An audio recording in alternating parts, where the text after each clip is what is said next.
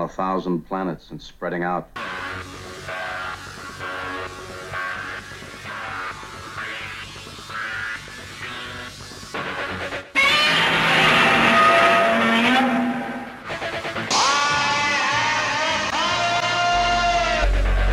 Open the pod bay doors, Hal.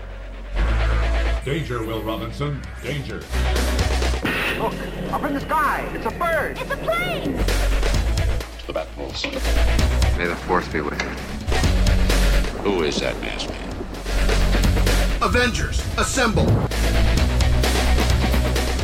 Good afternoon and welcome to the Fantastic Forum.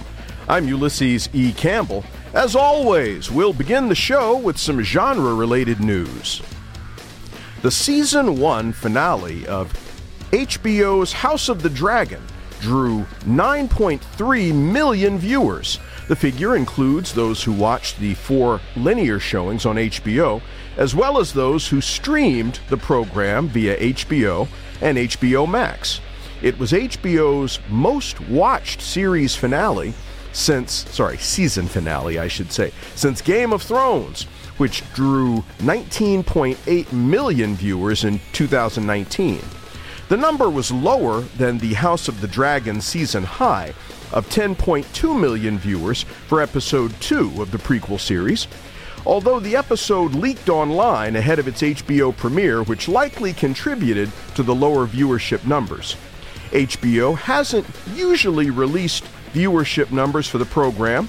HBO did confirm, however, that viewership steadily rose for the show through episode 6. House of the Dragon has already been renewed for a second season. Filming is set to begin early next year, and no release date has been announced. Filmmaker James Gunn and producer Peter Safran have been tapped to lead DC's film, TV, and animation efforts as co chairs and co CEOs of DC Studios, a newly formed division at Warner Brothers that will replace DC Films.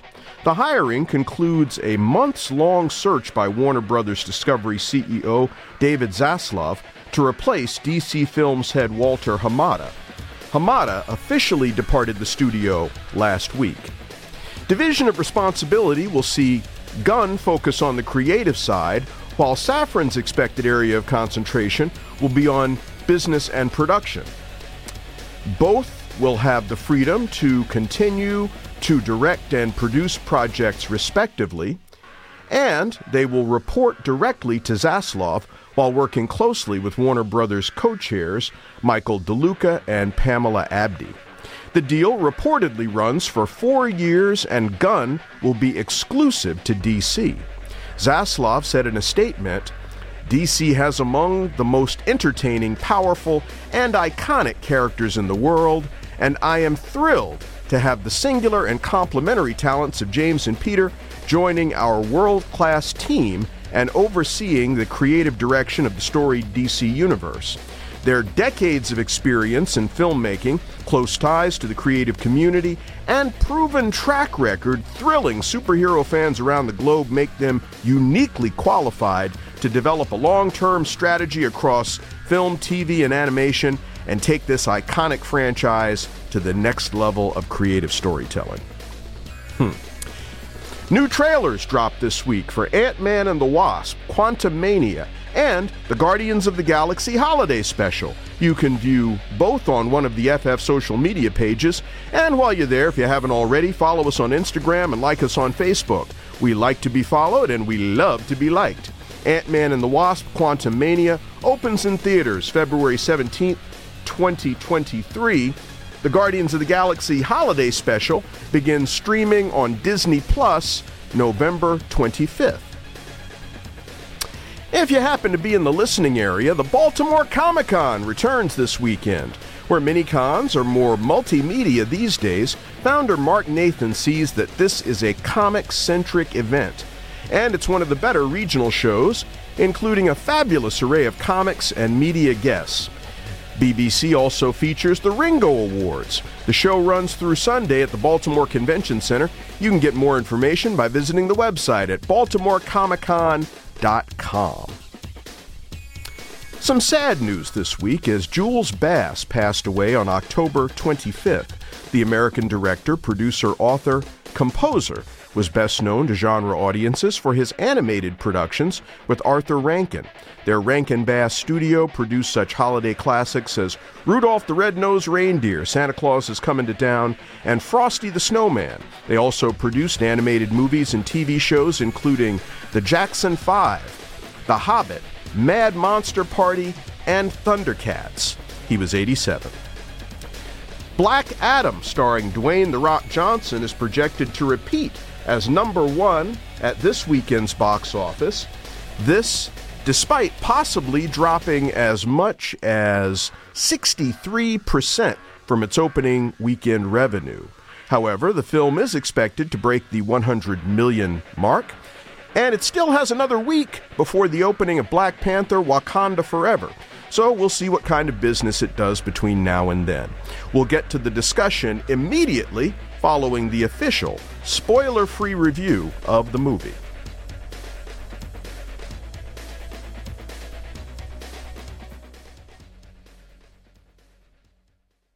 Ulysses Campbell for Fantastic Forum.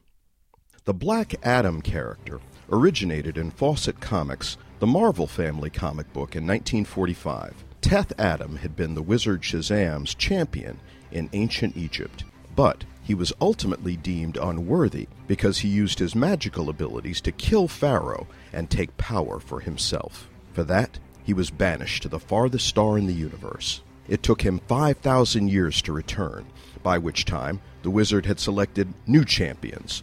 Black Adam did battle with Captain Marvel, Captain Marvel Jr., and Mary Marvel.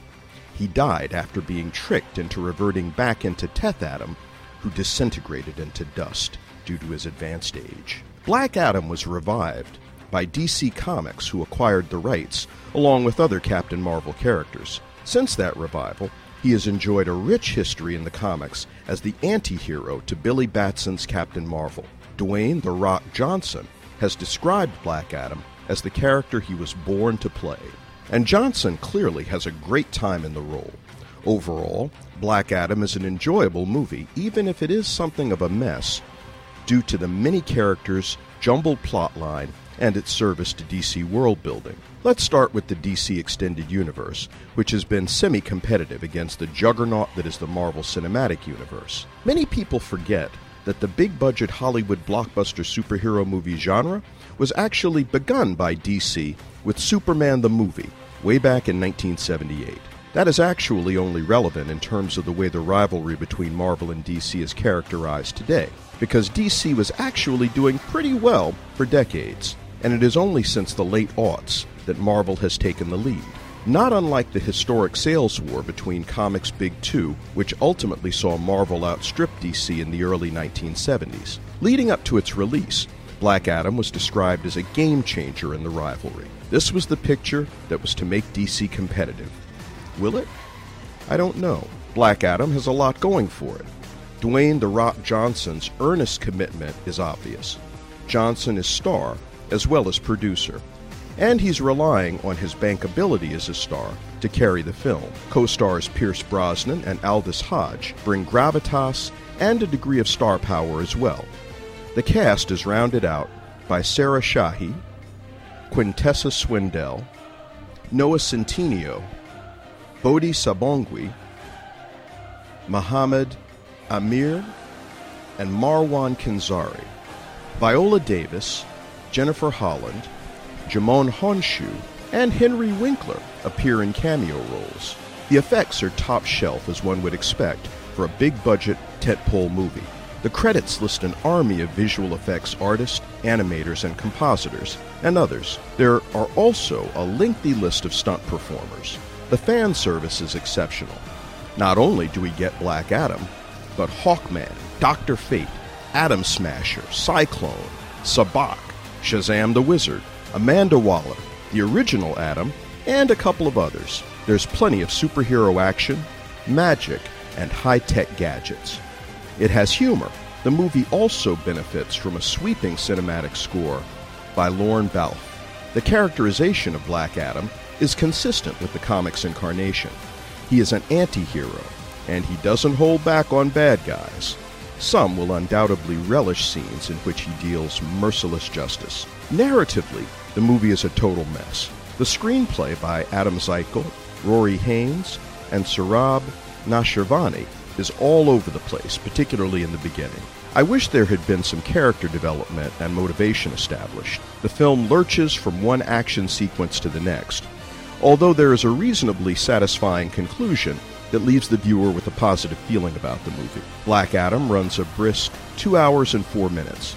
The pacing is such that it doesn't ever really slow down. Another advantage of which is that you may not notice some of the story shortcomings. You'll want to remain for the neat mid credit scene. I'm not going to spoil it for you, but you probably already heard. It's rated PG 13 for action, fantasy, sci fi. The rating is about right, although you can confidently take children as young as about 10 or 11 without reservation. Lots and lots of action and violence with minimal substance, but still a great deal of fun. Two stars out of four. Ulysses Campbell for Fantastic Forum. And there you have it, the official FF review of Black Adam, which opened in theaters last weekend. God, good grief. So, hey, look, um, I am, oops, we're talking about some of these news items and more. Joining me today are Roberto Ortiz and Mike Lunsford. Welcome to the show, everybody. Glad to be here. Yes, thanks for having me. Well, thank you all for coming back. It's always fun. Uh, you know, one thing uh, before we kind of get into it, uh, Roberto had asked me. He's like, "Why aren't you at Baltimore?" And I'm like, "Cause I'm here." That's a very philosophical question and a very philosophical answer. yes. Where else would I be Yeah. but here? well, I didn't say that. what I said was, I mean, you know, I, I'm I'm not uh, what is it, uh, Madrox or Triplicate Girl or any of these people with the power to divide myself, you know, into uh, into multiple beings. So uh, yeah, this is this is you know hey. no eh, there there's still a pandemic. In fact, I just got another booster yesterday, along with my flu shot. But no, I ain't going. I mean, if if I don't if if I don't have some sort of if I'm not working at a show or I have some sort of panel obligation, I'm not going to any conventions. You kidding me? Don't This blame you. this Don't thing is this you. thing. I mean, from what I heard, uh, what was it? Dragon Con was a super spreader event. you know, Really? all these people got sick after Dragon Con. I mean, I haven't heard much about New York, but uh, no, I'm not. I'm not trying to do all that. Are you kidding? Yeah, I mean, I don't know that the virus understands h- exactly how old I am. I think I might be close enough to where the virus is like, yeah, yeah, he's close enough. I we we're go get him. I Yeah. get it because when I go to public places like uh, libraries and things like that, I'm Mm-hmm. the only one walking around with a mask, and it's like, okay, I must have missed some sort of memo because I feel silly. But what the heck, I'm not taking this off. And Jonathan, you're not taking my son, you're not taking that mask off either. So I don't let's go. feel silly at all. I mean, I, I was in the grocery store day before yesterday, and I was the only person I saw wearing a mask, and I don't care. I'm gonna keep wearing my mask because this thing ain't over, regardless of people wanting to declare Yeah. or pronounce or whatever. And uh, it killed a lot of people, and uh, you know I know some people who died behind this thing. So once once you know people who the thing killed, I mean, you know, it ain't, it ain't a hoax. It ain't, you know, yeah. So yeah, Baltimore, no, no, thank you.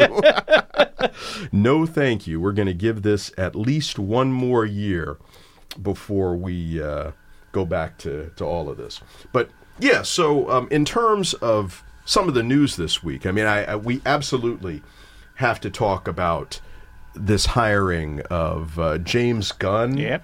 and um, who's this? Peter Safran. I don't know came much about Troma. Safran. He came from Troma Pictures. They're Oh, really? They're Uh, best buds. Okay, so you're talking about Troma that um, what is it? Uh, the- Toxic Avenger Thank you, thank you. I could not remember that to save my life, but that's exactly what I was thinking of. They're best buds. Oh, okay. So Mhm. it's that's a deal. That's a package deal that basically they came together. It's smart because one of them is going to be the the actual behind the scenes uh, talent. Another one is going to be the front Gunn obviously is going to be the front the front face of the the, the equation. So what was wrong with uh, Hamada? I thought they Politics. were going in a good direction. Well, yeah, and and uh, let me tell you something. And you heard it here first, people. This ain't gonna work. This ain't Why? going. This ain't gonna work the way they they want. Why? Okay, I'll tell you why. Because they're trying to. All Warner Brothers knows. Warner Brothers is old Hollywood. Yes. Okay. So. Marvel is making a gazillion dollars, Yeah. and they're like, "We should be making a gazillion dollars. Why aren't our movies making a gazillion dollars? We need to." But y- y- y- you could do it, but you can't do what Marvel is doing and make a gazillion dollars. You got to do this thing on your own, you know. So here, here's the thing. Here's the bottom line. Kevin Feige Yes, has total autonomy and he has a to blind do spot whatever he wants to do. of Well, eh, okay. Well, yeah, but the the bottom line is this guy doesn't have anybody that he has to answer to.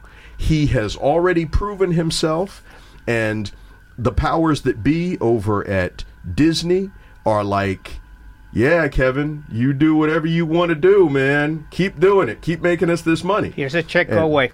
yeah, exactly, exactly. And you know, it's the politics that I think is Yeah. going to ruin it over at Warner Brothers because so many different people wanting to have a hand. In, I mean, shoot, even now, you've got um, Matt Reeves and this Batman movie. You've got uh, well, Joaquin Phoenix with the Joker thing. You know, I mean, now it seems like Matt Reeves and and even Matt Reeves, it, Hamada wasn't over him doing this thing. You know, that was like its own thing. You know, uh, oh, ditto with the Joker. So. What's going to be up with this? I They're gonna what- leave them alone. That's basically their own thing. And you know what? That's probably the best for DC Comics. That they have this little. That's the key difference between right now Disney and Warner Brothers. That basically they can allow themselves to do this little weird ass experiments and be okay. And if it fails, it fails. If it doesn't, but I agree with you that the thing that has brought Hamada down, he's a very talented producer from my from my seeing, is the politics. But what Gunn's brings to the table, which cannot be understated, is that since he comes from the Troma school, in terms of low budget, he understands how to work with high budget and low budget. He understands the Hollywood system, and he understands that what Warner Brothers saw is what he did, for example, with the Peacemaker. For the love of God, the freaking Peacemaker, a character that ten years ago nobody would have taken seriously, and he make it, he made a show that wasn't that high budget, and he did great. So, what they're thinking is, I wonder if we can do this with our other properties. Take obscure characters that you never heard of, like the Challengers of the Unknown. Please, uh, I can make you a great pitch for the Challengers of the Unknown if you're listening to this. uh, make them worthwhile. Yeah, how about the Sea Devils The, uh, or the Atomic Yes! Knights? Yeah, Mike. Oh, one biggest second. concern that Mike, I have with- Mike, Mike, yeah. Mike, one second. You're listening to Fantastic Forum on WERA 96.7 FM and streaming via E WERA.FM. We are your community radio station. I'm Ulysses E. Campbell. I'm joined today by Mike Lunsford and Roberto Ortiz. And uh, Mike was getting ready to say something. Yes, go. So the biggest concern that I have, because Roberto just brought it up, like the be- uh, in my opinion, the best DC products that we've seen in the last two, three years at this point are the Suicide Squad, which Yep. was James Gunn, and then Peacemaker, which was also James Gunn. And I think they know what they have in him. He Yes. is a brilliant director. He knows the system. He knows how to write. But here's my one thing I'm concerned about. You know what he knows how to write? And he knows how to really do something with is characters that not everybody knows. Hmm. Because that's exactly what he did with Guardians of the Galaxy, and that's exactly what he did with Suicide Squad. Because he hmm. didn't choose the big name people for Suicide Squad. Like, he chose relatively unknown. Same thing with Peacemaker. Now, mm-hmm. I'm not saying the guy isn't talented. I love him as a director. He's done some of my favorite movies recently. But that's in my mind that's the first thing i think i was like is this guy going to be able to handle the big people is he going to be able to handle batman superman wonder woman the flash things like that he may not even be doing that he might just be in charge of other things i don't know Bingo. but like that Yeah. would be my biggest concern with him is that like that is he going to start taking characters in different directions because frankly most people who saw Peter Quill are don't know if that's what Star Lord's normally like. They're like, oh, well, this is Star Lord. This is obviously what the character is, not really knowing his history. Same thing with Drax the Destroyer. Any of the characters that we saw. But like the dude's a consummate professional. Yes. And like working with somebody that he already has history with, like that's gonna be like that seems like a really good fit. Instead of people fighting over ego, it's going to be like, hey, why don't we do what we did with X because we know it worked? And I think that you're going to see immediate results. And also, let me add something that Warner Brothers basically what they understand is money and merchandising. And they see what he did with the Peacemaker, where he took a completely unknown character and made it. Mer- you can now make merchandise based on the Peacemaker in terms of how popular he became in terms of a certain segment of the, the population. Guardians of the Galaxy, completely unknown characters. Every freaking body knows who Groot is right now because of James Gunn. He took the character and he made it somehow. He took a character that only says one line and he made it charming enough that people wanted to buy more merchandise. And he gets that in terms of the the core thing that he's selling, which is basically it's a product. I'm sorry to describe it this way, but it's how Hollywood sees it. It's a product that needs to be merchandised and needs to be sold. And store Hamada is, was a great guy, but he was more concentrated in terms of storytelling, which is great. But Gunn can also bring the money side, create how to make basically new properties that doesn't exclusively rely on the, the big seven, and make money out of those properties. And that's I think what Warner Brothers is thinking, that he can create take an existing IP that we already own that has not been tapped forever and make money with them. Imagine, for example, what he would do with something like the Music Meister or Kite Man, for the love of God. Hmm. And he could basically come up with a concept that would work for those characters. And the thing that he's been smart is that he's been cherry picking the things he likes from the DCEU. Amanda Waller is probably going to stay, and he's probably going to produce a show around her. Uh, he's going to be uh, let the the Rock alone and do whatever heck you want to do with the Justice Society and Black Adam. Fine, do that. Do your thing. You want to have him fight Superman? Go yourself. Go yourself crazy. It's fine. It's smart, and in terms of a business sense. Yeah, I, I, I, understand what you're saying, but a couple of things. One is everybody is stuck on the contemporary situation. And I happen to remember that Warner was the one that started this whole superhero blockbuster genre thing Yeah. with a little film back in 1978 called Superman the Movie. Never heard of it. And the Warner actually DC ruled the movies for about 20 years, 20 30 years, you know.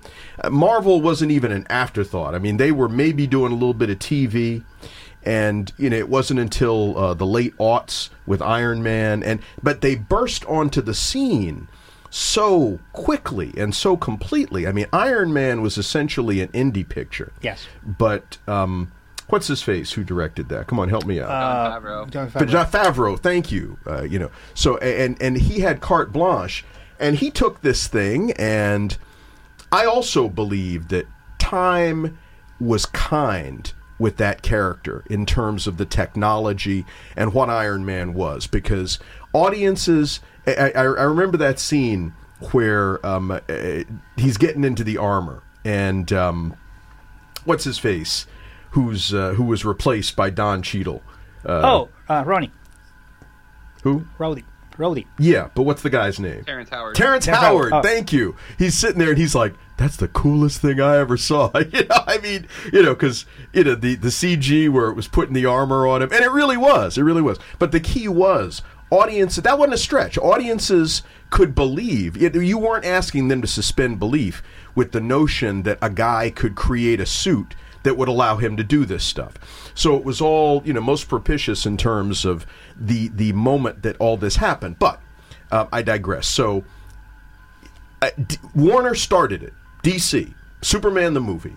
They were ruling the roost, and all of a sudden things turned very suddenly. But despite what you're saying about Gunn's success with these relatively obscure characters, the the meat and potatoes of all of this are Superman, Batman, Wonder Woman, Green Lantern, The Flash. I mean, your your A-list characters. And if they're really going to be successful with this, they got to do something with them. They got to I mean, you got to have I mean, now now ah, there wasn't I don't know, a lot of people got more out of it than I did, but there wasn't a whole lot to Black Adam, but it did have the Justice Society of America, you know, which was oh, and uh, I, I think also uh, that some of the TV offerings, like Stargirl, for example, which I and I've been trying to catch up on Stargirl. I really like Stargirl. Yeah, I mean, and and the Justice Society. I mean, well, let's face it. If you're looking at the Justice Society, this was the first super team in mainstream comics. So if you can do something, I mean, hey, it's great. If you can do something with the obscure characters, and if you got nothing else to play with, that's fine. But this guy has got to prove that he can do something with the A-list characters, and it's got to be something. I mean, eh, because what Warner Brothers is looking for is they're looking for a billion dollar movie with the Justice League of America. They're looking to blow Marvel out of the water with the Justice League of America with Superman and Batman and Wonder Woman, you know? I mean and either you can do that or or you can. Now, I happen to believe that Marvel gets a pass from a lot of people. I mean, Yeah. even the the the how do I want to put this? Uh, Marvel, uh, not all Marvel movies are really good movies, but everybody embraces them and talks about how wonderful they are, regardless. And similarly, DC movies, I believe, get an unwarranted amount of criticism. Yeah. And people are a lot harder on them than they perhaps need to be. So that's the climate that you're working in. And I just don't know how successful James Gunn is going to be in that particular climate. I mean, he's got to he's got to be able to flip the script and do so kind of sneak up on audiences. You know, I mean, I, I don't know how you do that. well, the problem you. Oh, Mike. Sorry. Oh yeah, I, I think that he of all of the directors that they could have chose somebody to helm an entire division like this, like this is the right choice. Yeah. Like I I understand that like me, not everybody's gonna have the same kind of faith in him that I do.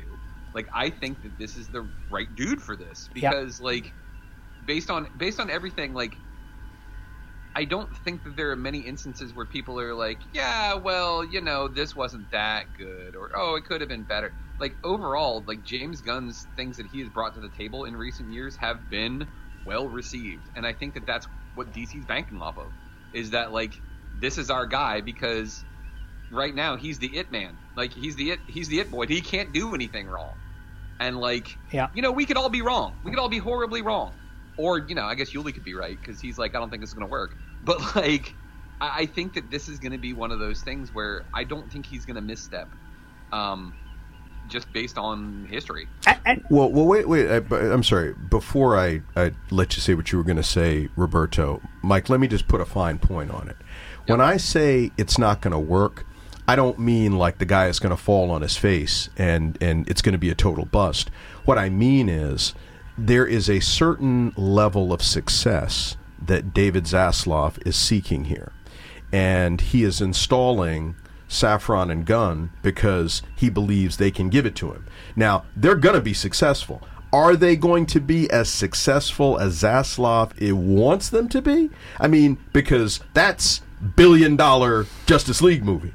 And I don't I mean and uh, now and consider this. Anything okay. You cuz I think the the Justice League movie that um what's his face made? Zack Uh, Snyder. Yeah, Zack Snyder. I think that made like 600 million, you know? That's it's a bad that- movie. Yeah, well, but it wasn't as successful as they wanted. so Because it's a bad movie. I it mentioned was it was a bad movie because that may have something to do with it. Even no Wait, matter wait, the wait, version. Are you, are you ta- no matter? I, you know, I'll tell you something. I, I didn't hate it. I didn't. I didn't hate that one that um, the Buffy guy. what was the movie was about? all Okay, over. let me put it this way. What was the movie about? The movie was about uh, the Apokoliptian people coming and uh, you know. Th- but hey, No, no, but you- exactly. Can you tell me in two sentences what the movie was about? Yeah, alien invasion. The Justice League thwarts. But was there anything memorable about that thing? I mean, Yeah. Uh, there were a bunch of, li- I mean, a bunch of scenes that I thought had some uh, heart. that's the thing with Snyder specifically that he's good at making scenes that look cool. I, actually, I don't think it was Snyder. I think it was the Buffy guy. You know. Whedon basically Wh- had a couple yes. of good lines I mean, yeah, because it, like I, I really liked the scene where Batman basically tells Flash to save. You save one person at a time. That's a no, great line. No, Okay, which was what I was going to say at all. Where Aquaman is sitting on the lasso of truth. I But- love that scene. But the thing He's with getting all uh, emotional. He's like, you know, but to be a part of something bigger like this, and, and both Batman and Wonder Woman saw he was sitting there like, hey, yo, dude, and he like pulls the lasso out, and Wonder Woman's like, I thought it was beautiful. you know, I But- was like, I agree with you, and I agree that Zaslav has a reputation of being a jerk and has a reputation that basically that's what he wants. But the thing that works in Gunn's favor is that there's a couple of projects that already have been greenlighted before he came into the question that may solve the problem for him. The Superman movie is going to be done, produced by The Rock. Uh, there's going to be a sequel to Black, uh, almost for sure, for Black Adam, also produced by The Rock. There's the Batman. See, I'm taking one by one out of Batman is going to have a sequel. Wonder Woman, basically by Patty Jenkins. The next movie is coming soon. That's gonna. This is being written as we speak. So that's the big three. yeah, but Green Lantern. There's a show already in production that is coming soon. So that gives him a little bit of a breathing room, specifically in terms of what project to present. yeah. Well, outside of that first Wonder Woman movie, because and Oh, I won't defend. Oh my God! You want me to Cheryl to kill me? I'm not going to defend Wonder Woman. No, look, I, it, Shireen and I just disagree about that. I mean, I really like that first one. I understand her criticism of it. I don't think she's wrong, but th- I, that was a very successful movie. The second one, not so much. No. And I, I saw nothing in the second movie to suggest that a third movie would actually be that good. Um, now, the, hey, hey, jury's still out on Black Adam. I mean, it only made, haha, listen to me, it only made 63 million in that first weekend. You know, I mean, we're getting ready to have Wakanda Forever. Oh, God, first week is going to be like gonna 124 million. It's going to make like twice as much as as Black Adam did. And now Black Adam's probably going to break a, a hundred million this weekend, but it's it's seeing a drop off of about 60 percent from its gross. You know, I mean, all the stuff and. We don't even know what's going to happen with Green Lantern. Zaslav pulled the plug on Batgirl, which I thought would have been a perfectly serviceable know, film. You know? like- So, uh, what I'm saying is, how successful are you going to be? I mean, 63 million opening. That, that was a lot. You know, a lot of people, fans, again, loved it. Fan service, Justice Society. But in another three weeks, we could be talking about what a disappointment Black Adam was. Warner Brothers could be talking about what a disappointment Black Adam was. And in that case, I mean, they'll give The Rock a little bit more rope, but because he's The Rock. But, you know. Anyway, look. Um, and I sat there talking. But yeah, so that musical cue means it's time for us to take a short break. Fantastic Forum comes to you via WERA 96.7 FM in Arlington, Virginia. We're a community radio station. We rely on the ongoing generosity of our underwriter sponsors and listeners to keep the doors open and the lights on. Visit the website at wera.fm or that of our parent organization, Arlington Independent Media or arlingtonmedia.org. Find out how you can make your tax deductible gift in, res- in support of community media today. And Mike and Roberto and I will be right back right after these messages. Don't go away.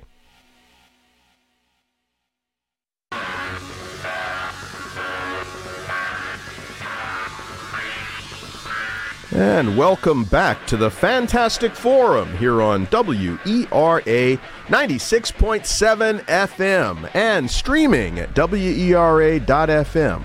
Radio Arlington. I'm Ulysses E. Campbell. I'm joined today by Mike Lunsford and Roberto Ortiz. And when we took the break, we were talking a little bit about the recent hiring of James Gunn and Peter Safran as co chairs and co CEOs of the newly minted DC Studios, a newly formed division at Warner Brothers that will replace DC Films. And Walter Hamada, the former head of DC Films, is out. And these new guys are in. And they are not just in, but they are on the hot seat because everybody is looking for them to be wildly successful and make all oogobs and oogobs of money. And so, um, yes, I'm I'm not convinced. Only because they've set the bar so high, and because these guys don't have the autonomy to do what they need to do to be able to deliver on all the expectations. You know, I mean, Warner is asking them to be a couple of little Kevin Feige's, and yet they're not giving them the freedom to Feige. You know, we want you to Feige, but we don't want you to Feige. Well- want, we want you to Feige, like, but we want to tell you how to Feige. And it's like, if you could tell me how to Feige, then you wouldn't need me. I, I, You know? But the thing is that from the point of view of Gunn, and I understand why he took this, it's a win-win. Oh, yeah, they gave him a whole bunch of money. Not only they gave him a whole bunch of money, it's a win-win because if this goes south, no freaking body in Hollywood. No, nobody will blame him. Exactly. Nope, not at all. Not Nope. at all. Yep. It's like we Mhm. got it. Disney will want to do another thing for Disney. Fine. You want to basically go to an independent studio? Fine. Yeah, you know, I guess he could come back. I mean, for right God, now, yeah. this but this exclusivity thing for It's- right now.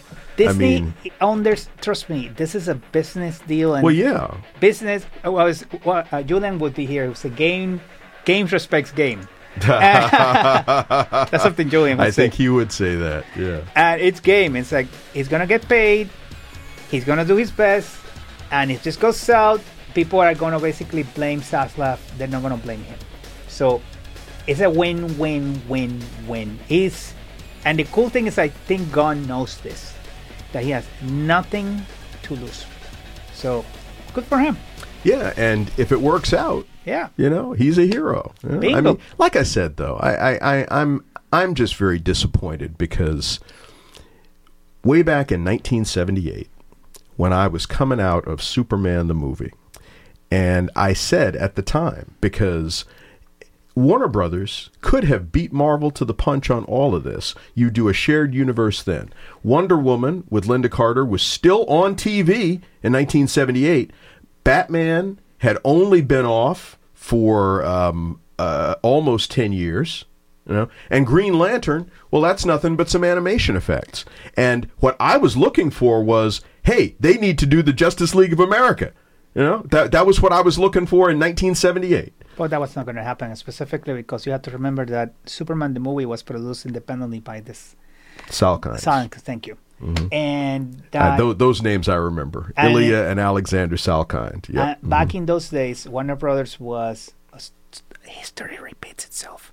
Was being sold back and forth by different corporations. So, and the people who were running Warner Brothers uh, back then in the seventies, and this is the era where studios were downsizing like crazy. People forget that that in the sixties and seventies, the studios were downsizing and concentrating because they wanted to uh, focus more on television because since the 50s they had seen the guy on the wall anyway long, long story short the people who basically who were running warner bros back then didn't see they didn't have the vision. they didn't have the vision Nope. and didn't see it as something that was worthwhile the only reason the mhm. superman movie was as good as it was and you should get on your knees and go to the grave of uh, Richard Donner. richard donner and thank you. That's him another name I remember. is that I remember all these old names. It's the new guys. I'm like, who? Who is it? Who is it? He basically read he uh it's kind of like what's happening with Andor. It's like he understood the with Star Wars basically that he, he understood what was being said with the material, and he didn't camp it up, and he took it seriously. He They made camped it up a little bit. no, but that's the thing. It's like he didn't do. Remember, the version of what they saw superheroes were supposed to be presented. It was a '66 Batman, Yeah. and it's not.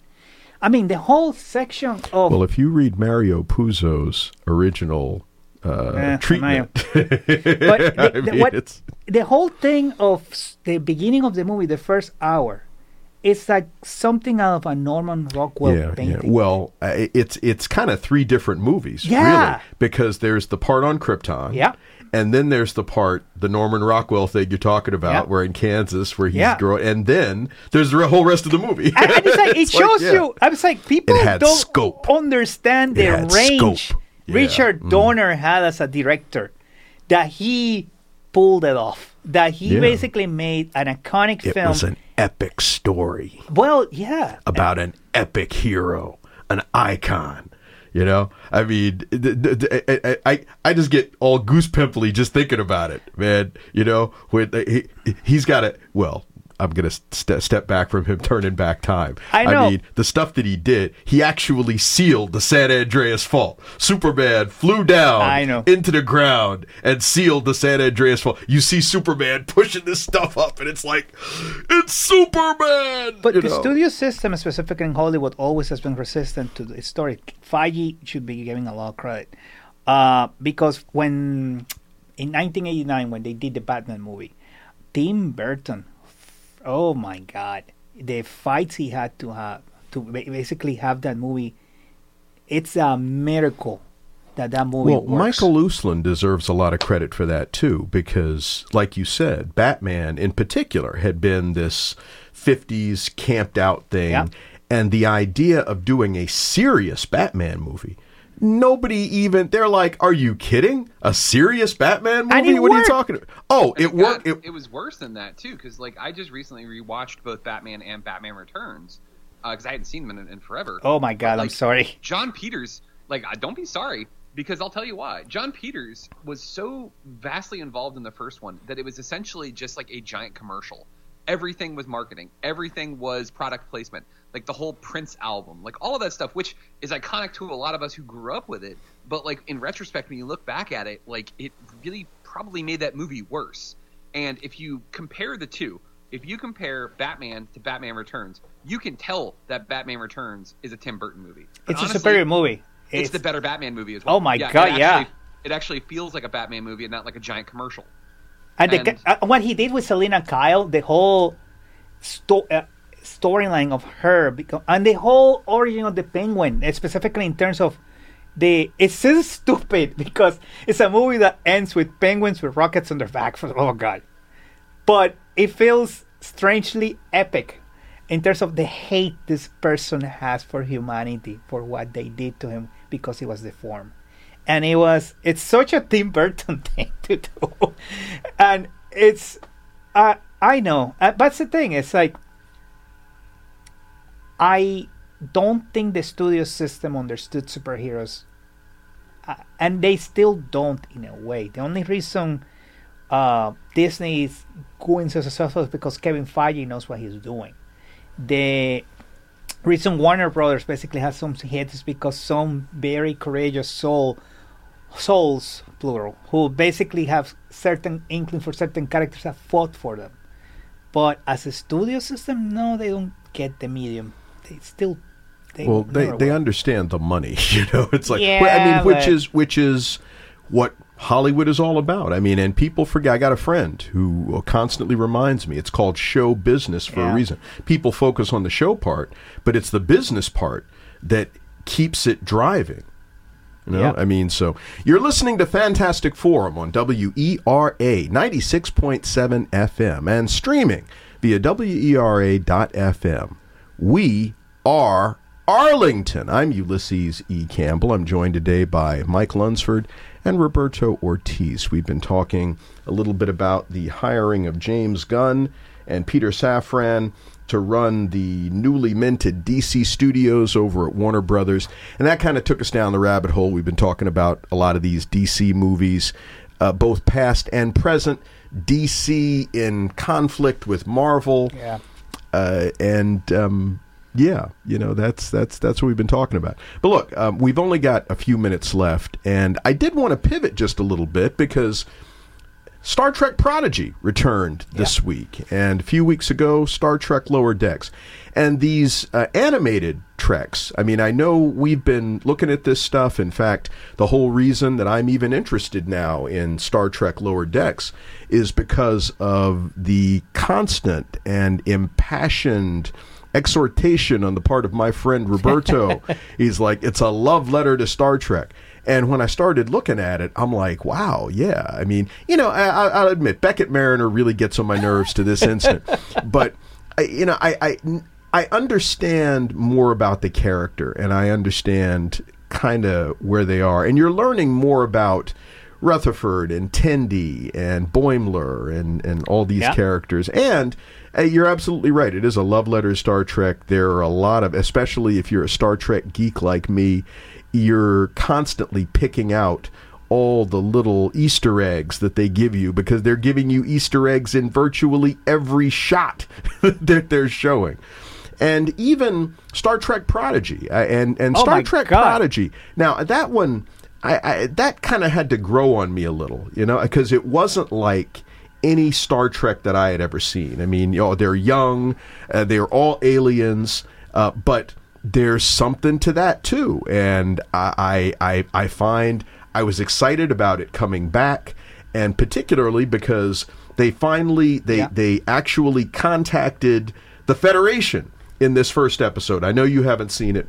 so no, I'm- no, but the cool thing about that show, Lower Decks and Prodigy are different, but you're right. They're very well written. And I already told you my theory is because of the realities of how animation works. That animation, specifically on how it's told in Hollywood, is very focused specifically in storytelling. And they're yeah. it's they drive that hardcore because they know how expensive it is to make changes in the story. So you cannot do it like in live action, you know, pick up shops and things like that. No, you have to before when you, you go to cameras. Yeah, it's got to all be worked out in Yeah. advance. But having said that, uh, Prodigy is the most sweet, heart on the sleeve Star Trek show ever because it's all about the ideal of the Federation. Because the kids don't live on the Federation. It's Mm-hmm. Yeah. the whole point They have of no idea what it is. Exactly. They're hearing about it And second it- and third hand. and it's so cool for Through a a- hologram. for a kid to be told what this fictitious federation is. The whole idea of kids from different backgrounds coming together who are escaping horrible circumstances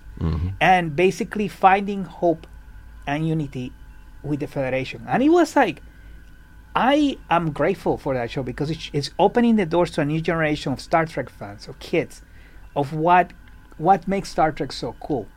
And um, Lower Decks, what's making also fun is basically the whole concept of, which is different.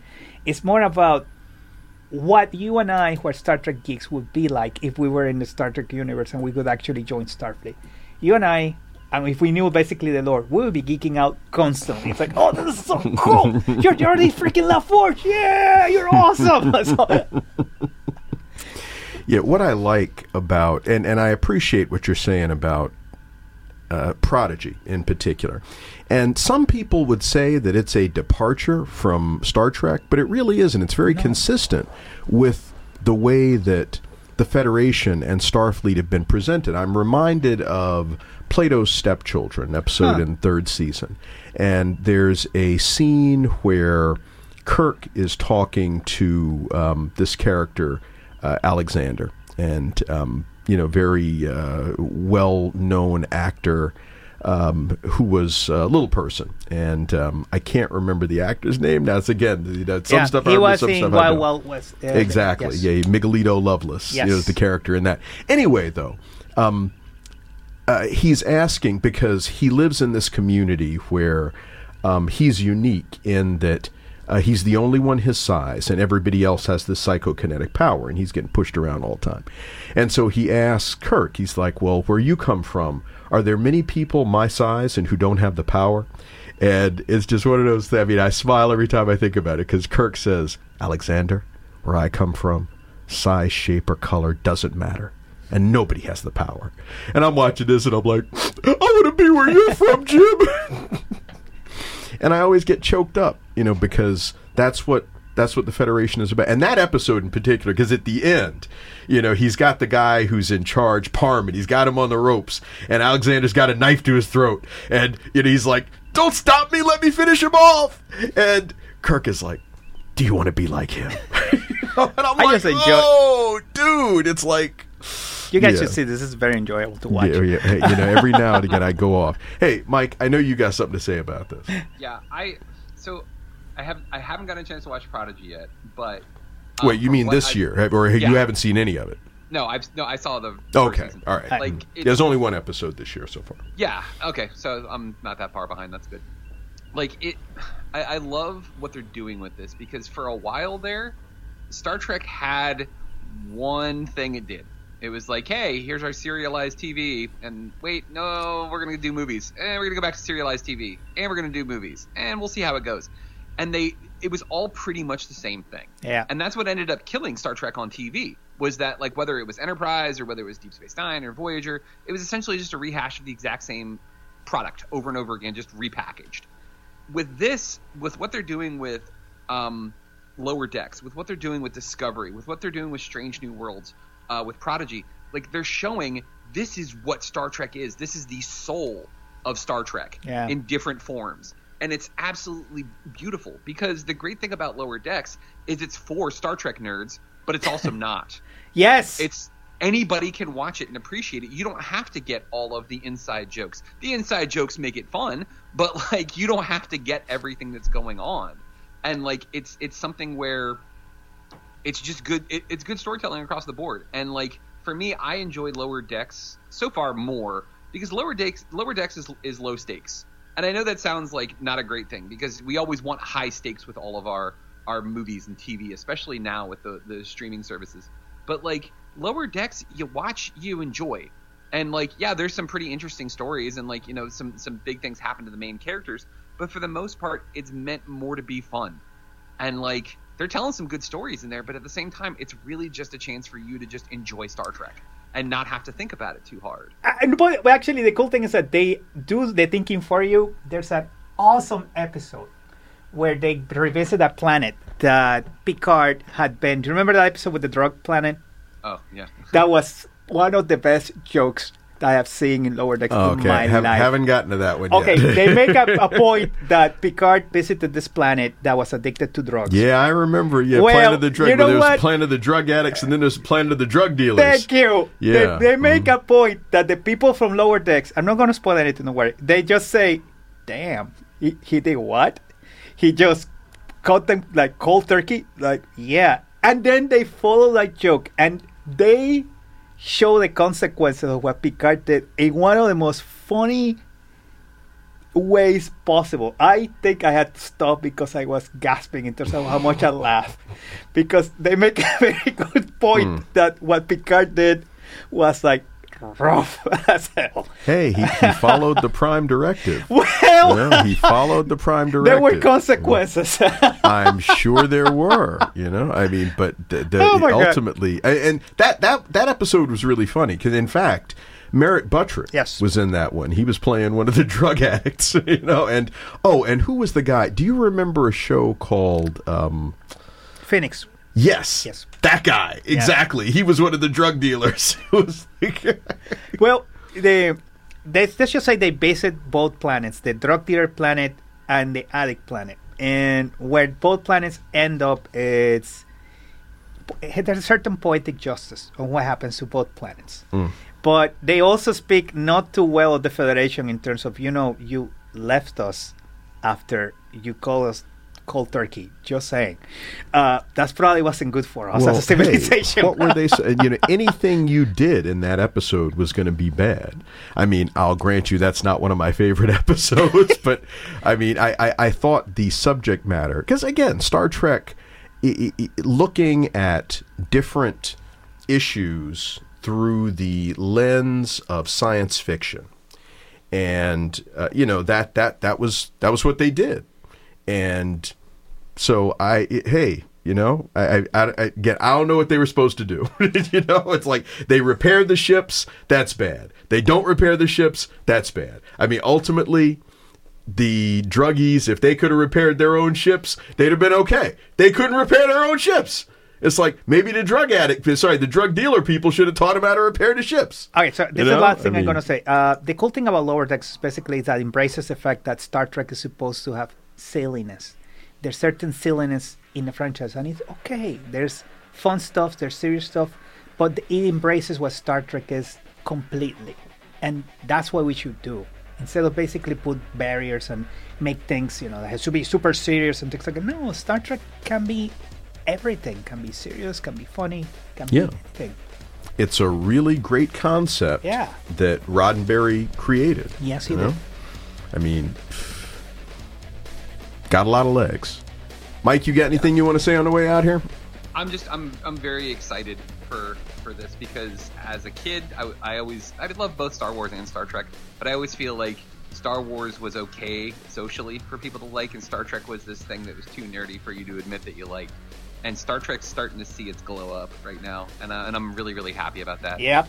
And I love seeing a whole new generation, no pun intended, of Star of Star Trek fans, of younger Yes! fans. It's it's outstanding to see, and like it's just so heartwarming. Yes, because it is. th- it was one of those things is yeah you know star wars has got all these great great lessons and, me- and messages and things like that but there was something I, I just loved about star trek because it was us it was humanity this is what humanity can do if we can put aside our ridiculous differences that we have about about things that shouldn't be an issue um, as far as race as far as sex as far as like tolerance and like seeing that come through and, and seeing it paid off has just been—it's been really awesome And the new generation of fans are awesome. Yeah, well, and like I said, it turns out that Star Trek is it's really something. It's a hell of a concept, and uh, Roddenberry is going to be remembered forever because of this. So, hey, look. We're out of time for this episode. I'd like to thank my panelists and you too for tuning in. Of course, you can check Fantastic Forum out on the website at fantasticforum.tv uh, because, hey, it's a TV show also, and uh, you want to take a look at um, the various episodes broken out, segments, all that fun stuff. Show re airs each and every Sunday from 4 to 5, and we're in first run right here on WERA from 4 to 5 p.m. on Saturday afternoons. Enjoy the rest of your weekend, people. Take care.